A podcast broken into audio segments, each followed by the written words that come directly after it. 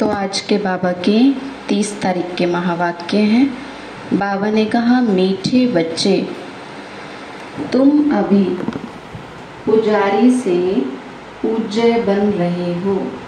मीठे बच्चे तुम अभी पुजारी से पूज्य बन रहे हो। पूज्य बाप आए हैं तुम्हें आप समान पूज्य बनाने। हाँ, बाबा भी किस लिए आए हैं? बच्चों को अपने समान पूज्य बनाने, क्योंकि जब हम सतयुग में होंगे तो कैसे बन जाएँगे? ना, पूजन लायक हो जाएँगे ना। प्रश्न है, तुम बच्चों के अंदर कौन सा दृढ़ विश्वास है? तुम बच्चों के अंदर कौन सा दृढ़ विश्वास है? कौन सा दृढ़ विश्वास है हुँ? हम्म? क्या कहेंगे? विश्वास है ना कि हमारे साथ कौन है? सर्वशक्तिवान बाबा हमारे साथ है है ना? जो होना है, कल्याणकारी होना है और हमें सतयुग में ऊँचा पद पाना है। तो ये दृढ़ विश्वास रखना है। ये नहीं सोचना, पता नहीं क्या होगा, कैसे होगा। तो बाबा ने कहा, मुझे विश्वास रखना है कि पुरुषार्थ करेंगे तो पुरुषार्थ कभी भी बेकार नहीं जाएगा। तो उत्तर है, तुम्हें दृढ़ विश्वास है कि हम जीते जी, बाप से पूरा वर्षा लेकर ही छोड़ेंगे। बाबा की याद में ये पुराना शरीर छोड़ बाप के साथ जाएँगे। बाबा हमें घर का सहज रास्ता बता रहे हैं। ना देखो, भक्ति में तो कितनी मुश्किलों को सहते हैं, है ना? बिना चप्पल पहने दूर दूर जाते हैं, तीर्थों पर जाते हैं, व्रत रखते हैं, भूखे रहते हैं, मंत्र जाप करते हैं, कितना कठिन रास्ता अपनाते हैं। लेकिन बाबा हमें क्या बता रहे हैं? सहज रास्ता।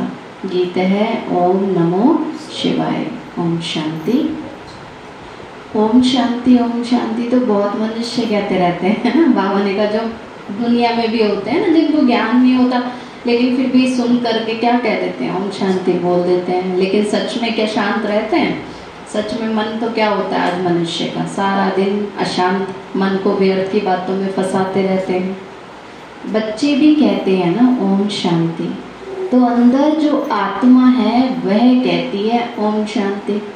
शरीर थोड़े ना बोल सकता है। आत्मा निकल जाती है तो शरीर तो बोल ही नहीं सकता। परंतु आत्माएँ यथार्थ रीति अपने को जानती नहीं है कि एक्चुअल में हम हैं कैसी आत्मा? शांत स्वरूप है। अब ना ही बाप को जानते हैं बल पुकारते हैं, परंतु बाप कहते हैं, मैं जो हूँ, जैसा हूँ। यथार्थ रीति मुझे कोई भी नहीं जानते, है ना? कोई देवी देवताओं की पूजा करते रहते हैं, कोई ऋषि मुनियों को गुरुओं को भगवान समझ लेते हैं। यथार्थ रीति नहीं जानते कि रियल में हम कौन है और हमारा पिता कौन है। अपने को भी भूल गए ना कि हम ज्योति बिंदु आत्मा है। अब ये ब्रह्मा भी तो कहते हैं कि मैं भी अपने को नहीं जानता था कि मैं कौन हूँ, है ना? सही पहचान तो किसी को भी नहीं थी, कोई भी नहीं जानता था। तो ब्रह्मा बाबा भी कहते हैं, मैं भी नहीं जानता था मैं कौन हूँ, कहाँ से आया हूँ। आत्मा तो मेल है, बच्चा है ना? फादर है, परमात्मा। तो आत्माएँ सब आपस में कौन है? है ना? सबका पिता एक ही शिव बाबा है। तो आत्माएँ सब आपस में भाई भाई हो गई, है ना? ब्रदर्स हो गए। फिर शरीर में आने के कारण कोई को मेल, कोई को फीमेल कहते हैं। परंतु यथार्थ आत्मा क्या है, ये कोई भी मनुष्य मात्र नहीं जानते। ना कि आत्मा कैसी होती है, शरीर में कहाँ रहती है, आत्मा का घर कौन सा है, ये किसी को भी नहीं पता कि आत्मा ज्योति बिंदु है। तो अभी तुम बच्चों को तो ये नॉलेज मिलती है, जो फिर तुम जानकर अपने साथ ले जाते हो, फिर वहाँ यही नॉलेज रहती है। हम आत्मा हैं अब हम ये पुराना शरीर छोड़कर जाकर दूसरा लेते हैं। आत्मा की पहचान साथ में ले जाते हैं। पहले तो आत्मा को भी नहीं जानते थे ना। बाबा ने कहा, सतयुग में जब होते हैं तो आत्मा अभिमानी होते हैं। आत्मिक पहचान होती है ना कि हम आत्मा हैं। हम कब से पार्ट बजाते हैं, मनुष्य तो कुछ भी जानते ही नहीं। अभी तक भी कई अपने को पूरा नहीं पहचानते, है ना? कई कह भी देते हैं हाँ आत्मा होती है। लेकिन हम ही आत्मा हैं, ये नहीं जानते हैं। मोटे रूप से जानते हैं और फिर मोटे रूप से फिर लिंग की पूजा करते रहते हैं। शिवलिंग समझ लेते हैं। बाबा कहते हैं, मेरा रूप कोई ऐसा पत्थर स्वरूप थोड़े ना है। बाबा कहते हैं, बच्चे, मैं तो ज्योति बिंदु रूप हूँ। मैं आत्मा भी बिंदी हूँ, बाप भी बिंदी है। तो उस रूप को याद करें, ऐसे बहुत थोड़े हैं। एक्चुअल में बाबा ने कहा, अपने को आत्मा समझकर बाबा को याद करना, ऐसे बहुत थोड़े बच्चे हैं। नंबरवार बुद्धि है ना? कोई तो अच्छी रीति समझ के औरों को भी समझाने लग पड़ते हैं। तो तुम समझाते हो ना कि अपने को आत्मा समझ, बाप को याद करो। वही पतित पावन है। पहले तो मनुष्यों को आत्मा की ही पहचान नहीं है। तो वो भी तो समझाना पड़ता है। पहला ही पाठ पक्का नहीं होता तो फिर आगे कैसे सीखेंगे, है ना? तो अपने को जब आत्मा निश्चय करें, तभी तो बाप को भी जान सके। आत्मा को ही नहीं पहचानते हैं, इसलिए फिर बाप को भी पूरा नहीं जान सकते। ना, इसलिए देखो, भगवान भी अनेक समझ लेते हैं, सोचते हैं, पता नहीं कौन भगवान है, कभी किसी को, कभी किसी को याद करने लग जाते बाप तो पतित पावन है ना। पहले तो मनुष्यों को आत्मा की ही पहचान नहीं है तो वो भी समझाना पड़े। अपने को जब आत्मा निश्चय करें, तब तो बाप को भी जान सके। आत्मा को ही नहीं पहचानते हैं, इसलिए बाप को भी पूरा जान नहीं सकते। तो अभी तुम बच्चे जानते हो ना, हम आत्मा बिंदी हैं। इतनी छोटी सी आत्मा में चौरासी जन्मों का पार्ट है। ये भी तो तुमको समझाना पड़े। नहीं तो सिर्फ़ कहते, ज्ञान तो बहुत अच्छा है। भगवान से मिलने का रास्ता भी बड़ा अच्छा बताते हैं, परंतु मैं कौन हूँ, बाप कौन है, ये जानते ही नहीं हैं। सिर्फ़ अच्छा अच्छा कह देते हैं माना ये तो कह देते हैं, ज्ञान बहुत अच्छा है, लेकिन हमें चलना है ज्ञान में, ये नहीं कहते कि ज्ञान को धारण भी करे। तो कोई तो फिर ऐसे भी कह देते हैं कि ये तो हमें नास्तिक बना देते हैं। कई ऐसे कह देते तो पूजा पाठ छुड़ा देते हैं। बाबा कहते बच्चे, पूजा करने से थोड़े ना कोई खुश होते हैं। बाबा कहते हैं, तुम अच्छे कर्म करो, अच्छी आदतें अपने अंदर लाओ, मन से बाबा को याद करो। केवल दिया जलाने से, अगरबत्ती जलाने से थोड़ी कोई प्राप्ति है, जब तक हमारा मन परमात्मा के साथ नहीं जुड़ा हुआ है। अब तुम तो जानते हो ना, ज्ञान की समझ तो आज कोई में है ही नहीं। ना, मनुष्य भक्ति बहुत करते हैं, लेकिन सच्चा ज्ञान नहीं है ना। तुम समझाते हो ना कि अभी हम पूज्य बन रहे हैं। हम किसी की पूजा नहीं करते, क्योंकि जो सबका पूज्य है, ऊँचे ते ऊँचा भगवान, उनकी हम संतान है। बाबा ने कहा, बच्चे, कोई की पूजा करने की आवश्यकता नहीं, लेकिन वो गुण अपने अंदर धारण करो। देवी देवताओं जैसी क्वालिटी अपने अंदर धारण करो।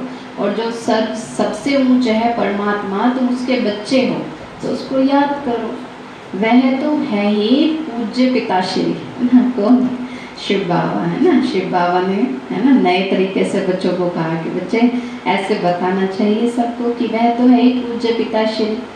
तो अभी तुम बच्चे जानते हो ना, पिताश्री हमको अपना बनाकर और पढ़ा भी रहे हैं। सबसे ऊंच ते ऊंच, पूज्य तो एक ही है ना? कौन? शिव बाबा। उनके सिवाय और कोई पूज्य भी नहीं बना सकता। अब इतना ऊँचा देवी देवता तो कौन बना सकते हैं? शिव तो आकर बच्चों को बनाते हैं। पुजारी ज़रूर पुजारी ही बनाएँगे। अब जो गुरु हैं वो तो क्या करते हैं? केवल उन्हें शिष्य बना लेते हैं अपने। देवता बनने के गुण थोड़े ना सिखाते हैं। तो दुनिया में तो सब पुजारी है ना? तुमको तो अभी पूज्य मिला है, पूज्य कौन? शिव बाबा मिला है, जो तुम्हें अपने समान पूज्य बना रहे हैं। तुमसे अब पूजा छुड़ा दिया बाबा कहते बच्चे, पूजा करने की बात नहीं है, अब तो क्या करो, अपने अंदर ऐसे देवताई गुण धारण करो। बाबा हमें अपने साथ ले जाते हैं। अब ये तो छीछी दुनिया है। बाबा कहते कलयुग है, बुराइयों की दुनिया, दुख की दुनिया है। ये है ही मृत्यु लोग भक्ति शुरू ही तब होती है जब रावण का राज्य होता है। पूज्य से पुजारी बन जाते हैं। द्वापर युग से क्या होता है? धीरे धीरे पुजारी बन जाते हैं। फिर पुजारी से पूज्य कौन बनाते हैं? शिपावा बनाते हैं। तो पुजारी से पूज्य बनाने के लिए बाप को आना पड़ता है। अभी तुम पूज्य देवता बन रहे हो। आत्मा ही तो शरीर के द्वारा पाठ बजाती है ना? तो अभी बाप हमको पूज्य देवता बना रहे हैं, आत्मा को पवित्र बनाने के लिए।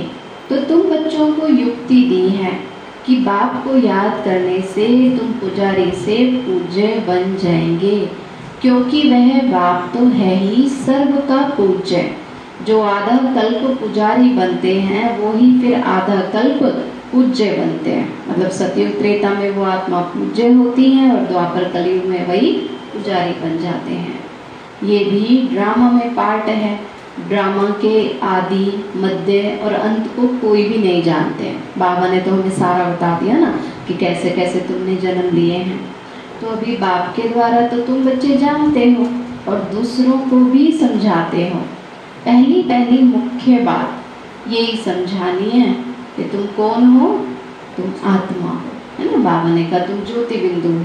ये पाठ पक्का हो जाए। जैसे ए बी सी डी आएगी तब तो आगे का सीखते हैं ना, ऐसे ही ने का पहला पाठ पक्का करना है। आत्मा का बाप वह निराकार है ना, वो नॉलेजफुल है तो वही आकर पढ़ाते हैं। सृष्टि के आदि मध्य और अंत का राज समझाते हैं। वह बाप आते भी एक ही बार है, उनको जानना भी तो एक बार होता है। आते भी एक ही बार संगम युग पर है, पुरानी पतित दुनिया को आकर पावन बनाते हैं। तो अभी बाप ड्रामा के प्लान अनुसार आए हैं। कोई नई बात नहीं है। कल्प कल्प ऐसे ही आता है। एक सेकंड भी आगे पीछे नहीं हो सकता। बाबा कहते हैं बच्चे मेरा आने का जो समय है, एक सेकंड भी आगे पीछे नहीं होता। ना टाइम के पंक्चुअल है ना बाबा?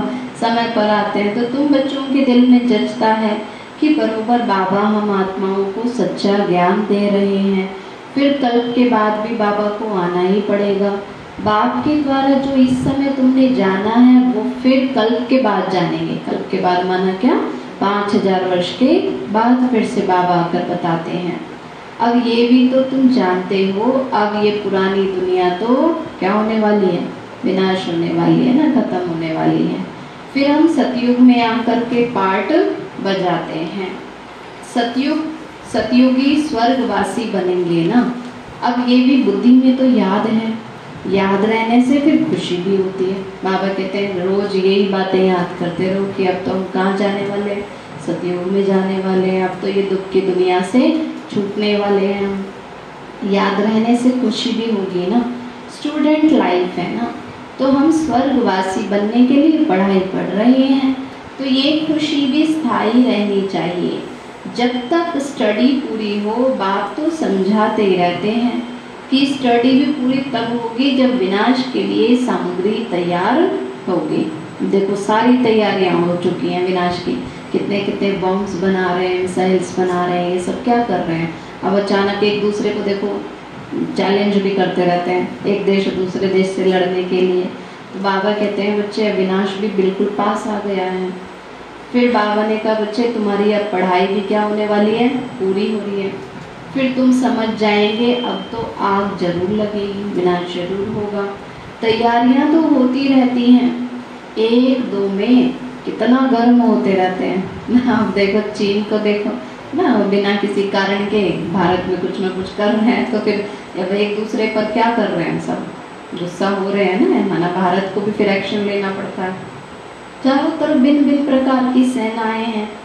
तो सब लड़ने के लिए तैयार होते रहते हैं, है ना? अलग अलग तरीके से जो मना तैयारी कर रहे हैं, कोई ना कोई तो अटक ऐसी डालते हैं जो लड़ाई ज़रूर लगेगी माना अगर भारत किसी को कुछ ना भी कहे तो और देश वाले ऐसे करते रहते हैं। कल पहले माफिक विनाश तो होना ही। है कहते हैं ना, विनाश काले विपरीत बुद्धि, है ना? विनाश का टाइम आ गया ना तो मनुष्य की बुद्धि क्या होती जा रही है? उल्टी बुद्धि हो रही है। अब तुम बच्चे देखेंगे। आगे भी तो बच्चों ने देखा है कि चिंगारी से, एक ही चिंगारी से कितनी लड़ाई लगी थी। ना क्योंकि युद्ध शुरू होने के लिए तो थोड़ा सा टॉपिक चाहिए होता है बस फिर लड़ने के लिए तैयार हो जाते हैं। एक दो को डराते रहते हैं कि ऐसा करो नहीं नहीं तो हमें ये बॉम्ब उठाने पड़ जाएँगे। ऐसे बोलते रहते हैं कि अगर तुमने ये कर दिया तो बस हम बॉम्ब चला देंगे। हाँ। तो बाबा कहते हैं, बच्चे तो अब तो मौत सामने आ जाता है ना? अब वह भी फिर बनाने के सिवाय रह नहीं सकते। विनाश का टाइम आ गया तो वो भी क्या कर रहे हैं? बॉम्ब्स की तैयारी कर रहे हैं, बना रहे हैं और आगे भी तो लड़ाई लगी थी तो बॉम्ब्स लगा दिए। भावी थी ना? बाबा ने कहा, मुझे पाँच हज़ार वर्ष पहले भी ऐसे ही हुआ था। और अभी तो हज़ारों बॉम्ब्स हो गए हैं। जैसे पहला विश्व युद्ध हुआ, फिर दूसरा विश्व युद्ध हुआ बाबा ने कहा और अब तक तो कितने सारे और बॉम्ब्स बनाते जा रहे, बनाते जा रहे। तो तुम बच्चों को ये ज़रूर समझाना है कि अभी बाप आया हुआ है सबको वापस ले जाने। सब पुकार रहे हैं कि हे पतित पावन, आओ। इस छीछी दुनिया से अब हमको पावन दुनिया में ले चलो। पुकारते थे ना आप भी, भक्ति पूजा पाठ करते थे कि एक बार भगवान मिल जाए। तो तुम बच्चे जानते हो पावन दुनियाएँ हैं ना दो। एक मुक्ति और दूसरी जीवन मुक्ति। तो बाबा ने कहा, बच्चे, सबकी आत्माएँ पवित्र बन, फिर मुक्ति धाम में चली जाएँगी। विनाश होगा और सारी आत्माएँ शांति धाम जाएँगी। ये दुख धाम का तो क्या होगा? दुख धाम का क्या होगा? ये दुख धाम तो विनाश हो जाएगा। जिसको मृत्यु लोक कहा जाता है। पहले तो अमर लोक था ना, फिर चक्कर लगाए, मृत्यु लोक में आए हो। फिर अमर लोक की स्थापना होती है। वहाँ फिर अकाले मृत्यु कोई भी होती ही नहीं है। इसलिए उसको अमर लोक कहा जाता है। शास्त्रों में भी बल अक्षर है, परंतु यथार्थ रीति तो कोई भी समझते ही नहीं है। अब ये भी तो तुम जानते हो ना, कि अब बाबा आया हुआ है, मृत्यु लोक का विनाश भी ज़रूर होना है ये तो सौ परसेंट निश्चित है। बाबा ने कहा, निश्चित है कि अब कलयुग का विनाश होना है। बात समझा रहे हैं कि अपनी आत्मा को योग बल से पवित्र बनाओ। बाबा कहते, बच्चे, मुझे याद करो तो वे विकर्म विनाश हो जाएँगे। परंतु ये भी बच्चे याद ही नहीं कर सकते। बाप से वर्षा अथवा राजाई लेने में मेहनत तो चाहिए ना। जितना हो सके, क्या करना है? बाबा को याद करते रहना है। अपने को देखना है कि कितना समय हम याद में रहते हैं। क्योंकि और बातें याद करने से, और देहदारियों को याद करने से कोई प्राप्ति नहीं होने वाली।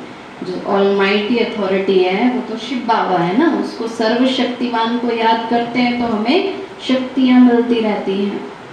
तो बाबा ने कहा बच्चे अपने को देखना है, हम कितना समय याद में रहते हैं और कितनों को याद दिलाते हैं। बाबा ने कहा, बाबा की याद भी दूसरों को दिलानी है। मन मनाभव इसको मंत्र भी नहीं कहा जाए, ये तो है बाप की याद। मन मनाभव माना ही बाबा को याद करना है। देह अभिमान को छोड़ देना है। तुम आत्मा हो। ये तुम्हारा रथ है। इससे तुम कितना काम करते हो? बाबा कहते, शरीर तो क्या रथ है? है ना? इससे कार्य करने अर्थ ये मिला हुआ है। बाबा ने कहा, सतयुग में तो तुम देवी देवता बन कैसे राज्य करते हो? फिर तुम यही अनुभव पाएँगे। और फिर से बाबा ने कहा, तुम सतयुग में जाएँगे, वही एक्सपीरियंस मिलेगा, फिर से देवता बनेंगे। तो उस समय तो प्रैक्टिकल में आत्म अभिमानी रहते हो। अब शरीर की कोई वहाँ पर मनस्मृति, देह का बहान बहान नहीं होता है। हालाँकि नेचुरल ब्यूटी होती है देवी देवताओं के अंदर, लेकिन फिर भी ये अभिमान नहीं आता कि मैं तो बहुत अच्छी हूँ, सुंदर हूँ, ये नहीं सोचते। लेकिन आजकल के मनुष्य देखो, कितना एक्स्ट्रा मेकअप करेंगे और कितना देह का अभिमान रखते हैं ना। बाबा ने कहा, सतयुग में तो थोड़े ना ऐसे अभिमान होता है। तो बाबा कहते हैं, बच्चे, सतयुग में तो तुम देवी देवता बन करके कैसे राज्य करते हो ना? वहाँ तुम आत्माभिमानी रहते हो। आत्मा ही तो कहेगी, अब ये हमारा शरीर बूढ़ा हुआ, अब हम ये छोड़ करके नया लेंगे। माना सतयुग में नया शरीर लेने में खुशी होती है। तो माना ये नहीं कि मरने का कोई डर होता है। यहाँ तो क्या होता है? मरने शब्द से ही मनुष्य डरते हैं। वहाँ कोई दुख की बात ही नहीं है। यहाँ तो शरीर ना छूटे, उसके लिए भी कितनी डॉक्टर्स की दवाइयों आदि की मेहनत करते हैं। यहाँ तो देखो कितने भी बूढ़े हो जाएँ तो भी लगेगा, अभी बिना छूटे शरीर, अभी बिना छूटे माना।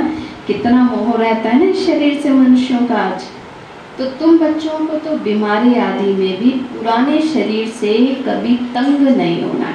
बाबा ने कहा, बच्चे, ये तो पार्ट बजाने के लिए मिला हुआ है। जब तक है साथ में, ठीक है, नहीं भी है तो भी ठीक है ना? बाबा ने कहा, बच्चे, तंग नहीं होना है कि ऐसा क्यों है? बाबा कहते हैं तो पुराना शरीर है तो थोड़ी बहुत खिटपिट तो इसमें चलती रहती है। क्योंकि तुम समझते हो ना, इस शरीर में ही जी करके बाप से वर्षा पाना है। शिव बाबा की याद से ही तो पवित्र बन जाएँगे ना। यही है मेहनत। परंतु पहले तो अपने को आत्मा जानना पड़े।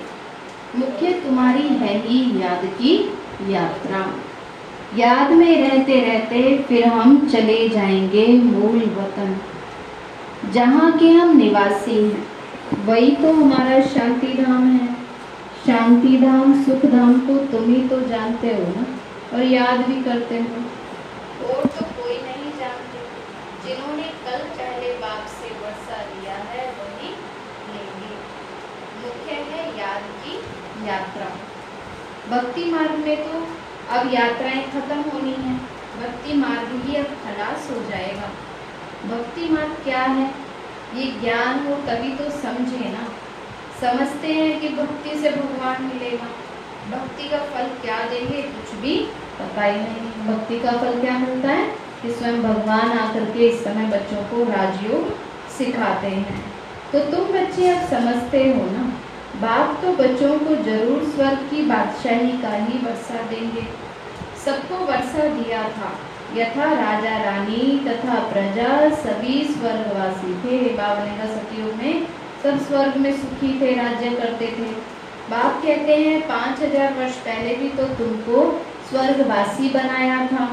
तो फिर से तुमको बनाता हूँ। फिर तुम ऐसे ही चौरासी जन्म लेंगे।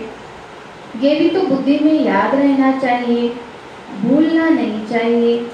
जो नॉलेज सृष्टि के आदि मध्य अंत की बाप के पास है। वही बच्चों की बुद्धि में टपकती है। क्योंकि बाबा ने वही नॉलेज किसको दी है? बच्चों को भी दी है कि हम कैसे चौरासी जन्म लेते हैं। अभी फिर से बाबा से वर्षा लेते हैं।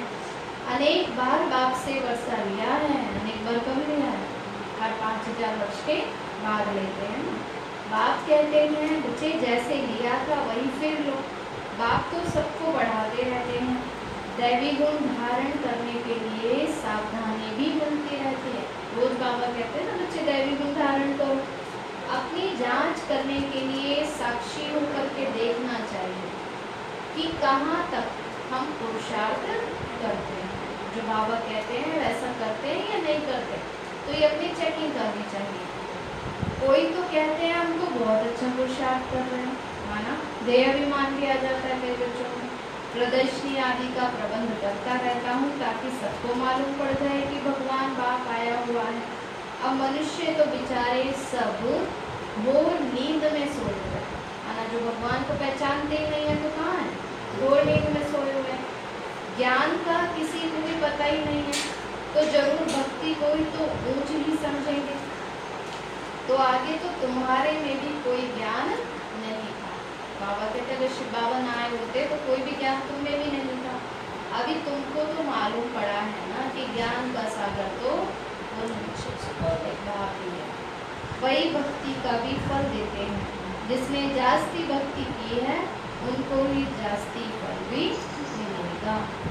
वही अच्छी रीति पढ़ते हैं, उच्च पद पानी तो बाबा ने कहा, बच्चे ये कितनी मीठी मीठी बातें हैं। बुढ़ियों आदि के लिए भी तो बहुत सहज करके समझाते हैं कि अपने को आत्मा समझ, बाप को याद करो। ऊँचे ते ऊँचे है भगवान शिव। शिव परमात्मा नमा भी तो कहा जाता है। वह कहते हैं, माम एकम याद करो तो तुम्हारे वे कर्म विनाश हो। बस। और तो कोई तकलीफ़ तो नहीं देते ना? बाबा अपने बच्चों को कोई तकलीफ़ तो नहीं देते कि बच्चे कोई व्रत रखो या कोई यात्राओं पर जाओ। आगे चल शिव बाबा को याद भी करने लग पड़ेंगे। वर्षा तो लेना ही है, जीते जी, बाप से क्या करना है? पूरा वर्षा लेकर ही छोड़ेंगे। शिव बाबा की याद में ही शरीर भी छोड़ देते हैं। बाबा ने कहा, कई बच्चे होते हैं ना, बस बाबा को याद करते करते एकदम शरीर से न्यारे हो जाते हैं। तो वो फिर संस्कार भी ले जाते हैं। फिर अगला जन्म होता है ना तो अगले जन्म में बचपन से सेवा करने लग जाते हैं। स्वर्ग में तो ज़रूर आएँगे ही। जितना योग, उतना फल भी मिलेगा।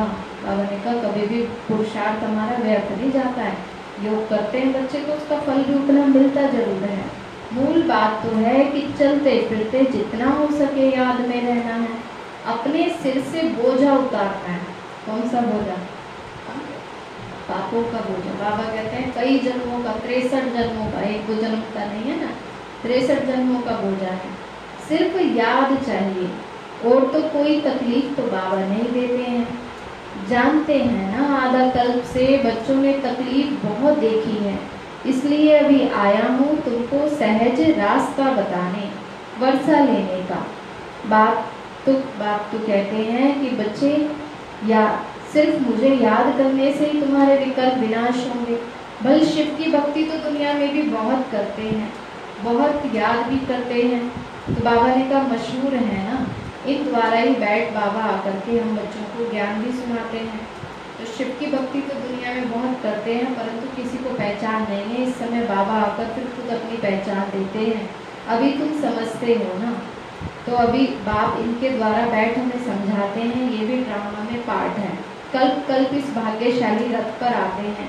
तुम जानते हो, ये वही है जिसको श्याम सुंदर कहते हैं किनको ब्रह्मा बाबा है ना? भागीरथ भी कहते हैं, श्याम सुंदर भी कहते हैं।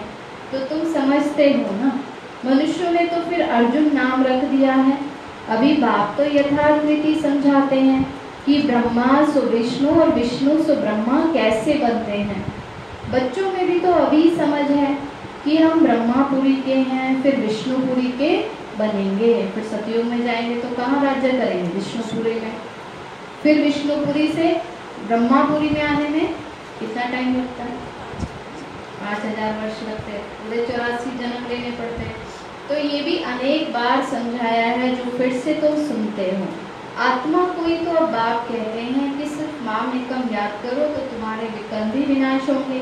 इसलिए तुमको खुशी भी होती है कि ये एक अंतिम जन्म पवित्र बनने से हम पवित्र दुनिया के मालिक बनेंगे। बाबा कहते हैं, बच्चे, बस एक जन्म पुरुषार्थ करना बाकी तो अनेक जन्म आराम से राज्य करोगे ना तो एक जन्म थोड़ी सी मेहनत नहीं कर सकते क्या? क्योंकि अनेक जन्म फिर कितना ऊँचा भाग्य बन जाएगा। तो क्यों ना पवित्र बने? हम एक बाप के बच्चे ब्रह्मा कुमार कुमारी हैं। फिर भी वह जिस्मानी वृत्ति बदलने में तो टाइम लगता है। फिर भी बार बार बच्चों को देह अभिमान आ जाता है ना। धीरे धीरे फिर पिछाड़ी में कर्मातीत अवस्था होनी है। अब कहते बच्चे पुरुषार्थ करते करते लास्ट में पूरे तैयार हो जाएँगे। तो इस समय तो किसी की भी कर्मातीत अवस्था होना संभव, बालने का इस समय तो किसी की भी कर्मातीत अवस्था होना संभव नहीं है, क्योंकि अभी तो बच्चे क्या हैं बार बार देह अभिमान में आ जाते हैं, लेकिन जब तक विनाश आएगा, तब तक धीरे धीरे क्या होगा, वैराग्य आता जाएगा ना। कर्मातीत अवस्था हो जाए तो फिर ये शरीर भी ना रहे। अब जैसे अपनी दादियाँ हैं, वो सब क्या है, देह के पान से बिल्कुल न्यारे होते जा रहे हैं ना।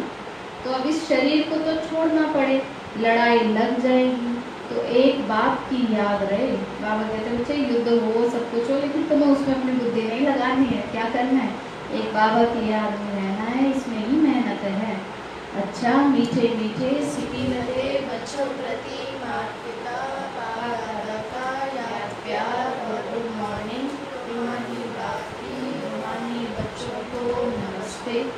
रूहानी हम बच्चों की पिता, बाप, दादा को नमस्ते नमस्ते नमस्ते, बाबा, नमस्ते। धारणा के लिए मुख्य है, साक्षी होकर अपने को देखना है। क्या देखना है? वो शीशे में देखना है। बाबा ने कहा, अपने को देखना है, मना।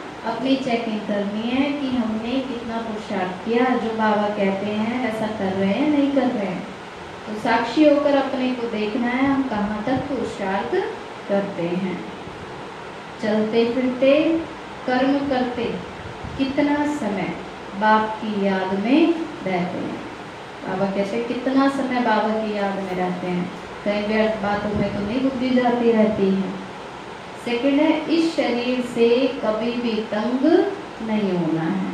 कई बच्चों की जैसे थोड़ी तबीयत खराब हो जाती है, कोई बीमारी आदि आ जाती है कहते, बाबा मैं तो बुला ले ऊपर। हमें तो शरीर छोड़ना बाबा कहते, बच्चे शरीर से कभी भी तंग नहीं होना क्योंकि जब तक इस शरीर में तो पुरुषार्थ करने का तो टाइम मिल रहा है ना।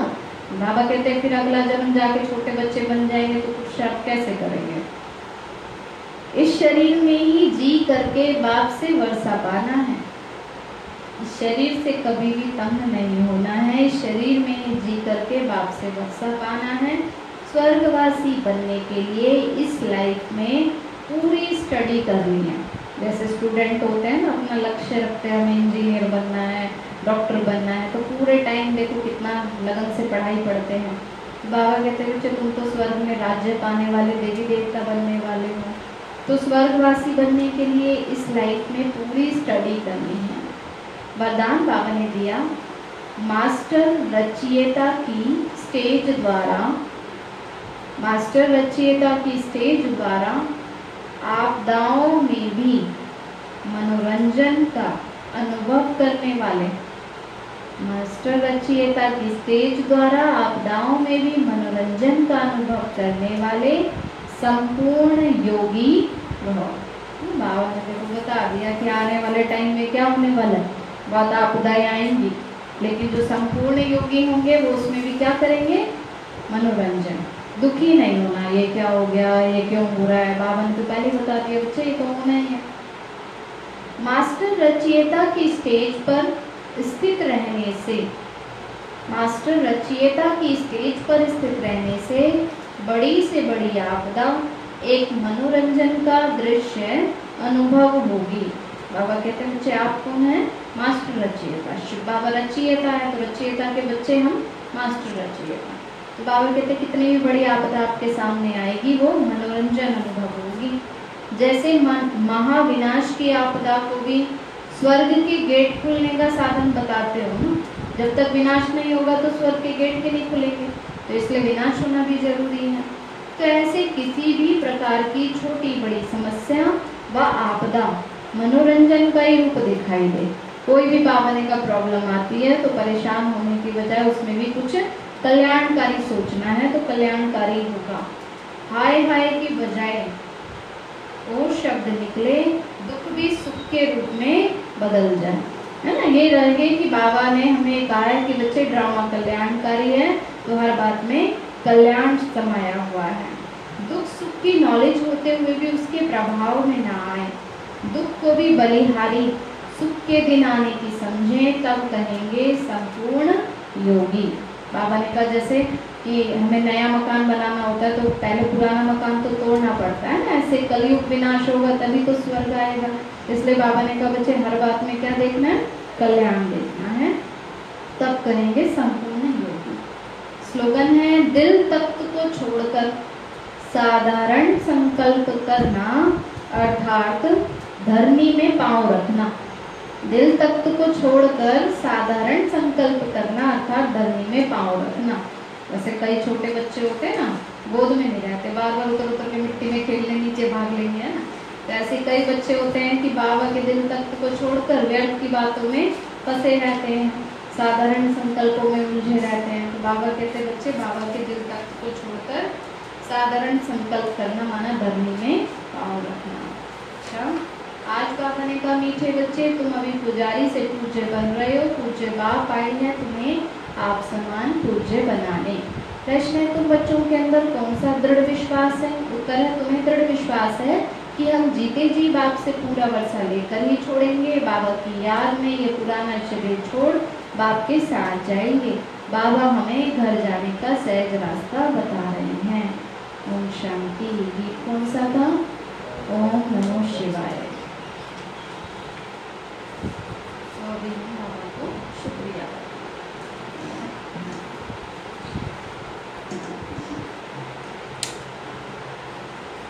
मीठे बाबा आपने हमें सब कुछ दिया। सब कुछ दिया। आपका कदम होना बार शुक्रिया। आपका पदक गुनाहगार शुक्रिया। प्यारे बाबा प्यारे बाबा आप हमें आप हमें ज्ञान ज्ञान गुण शक्तियों वरदानों और सद्बुद्धि से भरपूर करते हो। और सद्बुद्धि से भरपूर करते आपका बार बार शुक्रिया। आपका बार बार शुक्रिया मीठे बाबा। आपने मुझ आत्मा को आपने मुझ आत्मा को इस सेवा स्थान को इस सेवा स्थान को और विश्व की सर्वात्माओं को विश्व की सर्वात्माओं को निर्विघ्न बनाया। आपका बार बार शुक्रिया। आपका बार बार शुक्रिया। प्रकृति के पाँचों तत्वों का भी शुक्रिया। प्रकृति के पाँचों तत्वों का भी शुक्रिया। साइंस के साधनों का भी शुक्रिया। साइंस के साधनों का भी शुक्रिया। लौकिक अलौकिक परिवार का भी शुक्रिया। लौकिक अलौकिक परिवार का भी शुक्रिया। हे तन तुम्हारा भी शुक्रिया। हे तन तुम्हारा भी शुक्रिया। मीठे बाबा। मुझे बाबा। आपने प्रकृति के सारे तत्वों को प्रकृति के सारे तत्वों को और विश्व की सर्वात्माओं को ब्रह्मांड की सारी शक्तियों को सब प्रकार का सहयोग देने के लिए शुक्रिया। सब प्रकार का सहयोग देने के लिए शुक्रिया। मीठे बाबा मुझ आत्मा ने जाने अनजाने में जाने अनजाने में जिन भी आत्माओं को जिन भी आत्माओं को मन से मन से वचन से वचन से कर्म से कर्म से दुख दिया है। दुख दिया है। मैं उन सभी से मैं उन सभी से क्षमा चाहती हूँ। क्षमा चाहती हूँ। मुझे क्षमादान दिलाओ। मुझे क्षमादान दिलाओ। और जिन भी आत्माओं ने मुझे दुख दिया है विघ्न रूप बने हैं। मैं उन सभी को दिल से क्षमा करती हूँ। सबका कल्याण हो। सबका सुख शांति, सद्बुद्धि मिले। और बाबा के सेंटर की सेवाएँ खूब बढ़ती जाए। बाबा की सर्वशक्तियाँ बाबा की सारी शक्तियाँ मुझ आत्मा में समा रही हैं हैं मेरे द्वारा सारे विश्व में फैल रही हैं हैं पूरे देश में फैल रही हैं पूरे हैं कॉलोनी में फैल रही हैं पूरी हैं घर हैं हैं में फैल रही हैं पूरे शरीर में फैल रही हैं और सब प्रकार के वायरस नष्ट होते जा रहे हैं और सब प्रकार के वायरस नष्ट होते जा रहे हैं मैं आत्मा परम धाम में में चमकती हुई मणि हूँ। सतयुग में पावन देवताई शरीर में हूँ। पावन देवताई शरीर में देवी दुर्गा हूँ। मैं विघ्न विनाशक गणेश हूँ। मैं बाबा की छत्र छाया में बनने वाली बाबा की छत्र छाया में बने सर्वश्रेष्ठ ब्राह्मण आत्मा हूँ मैं परिश्रम हूँ। ओम शांति